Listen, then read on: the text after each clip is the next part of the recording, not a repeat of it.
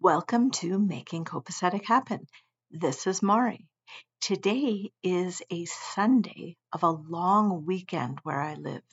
So I delightfully had Saturday off, today off, and I also have tomorrow off.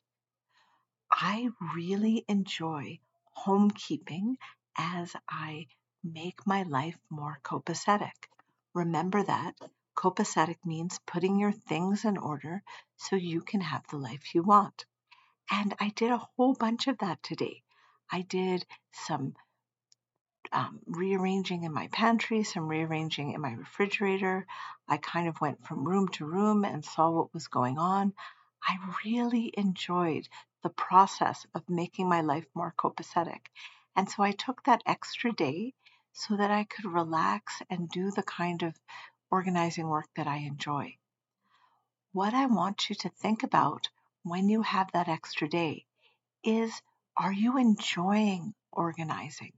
If you think that it's actually a chore, it's probably not something that you're going to do. I'm going to ask you to consider delegating it or living in the way that you're living because it's the process, not the outcome, that makes your life more copacetic. We don't get organized as an end game.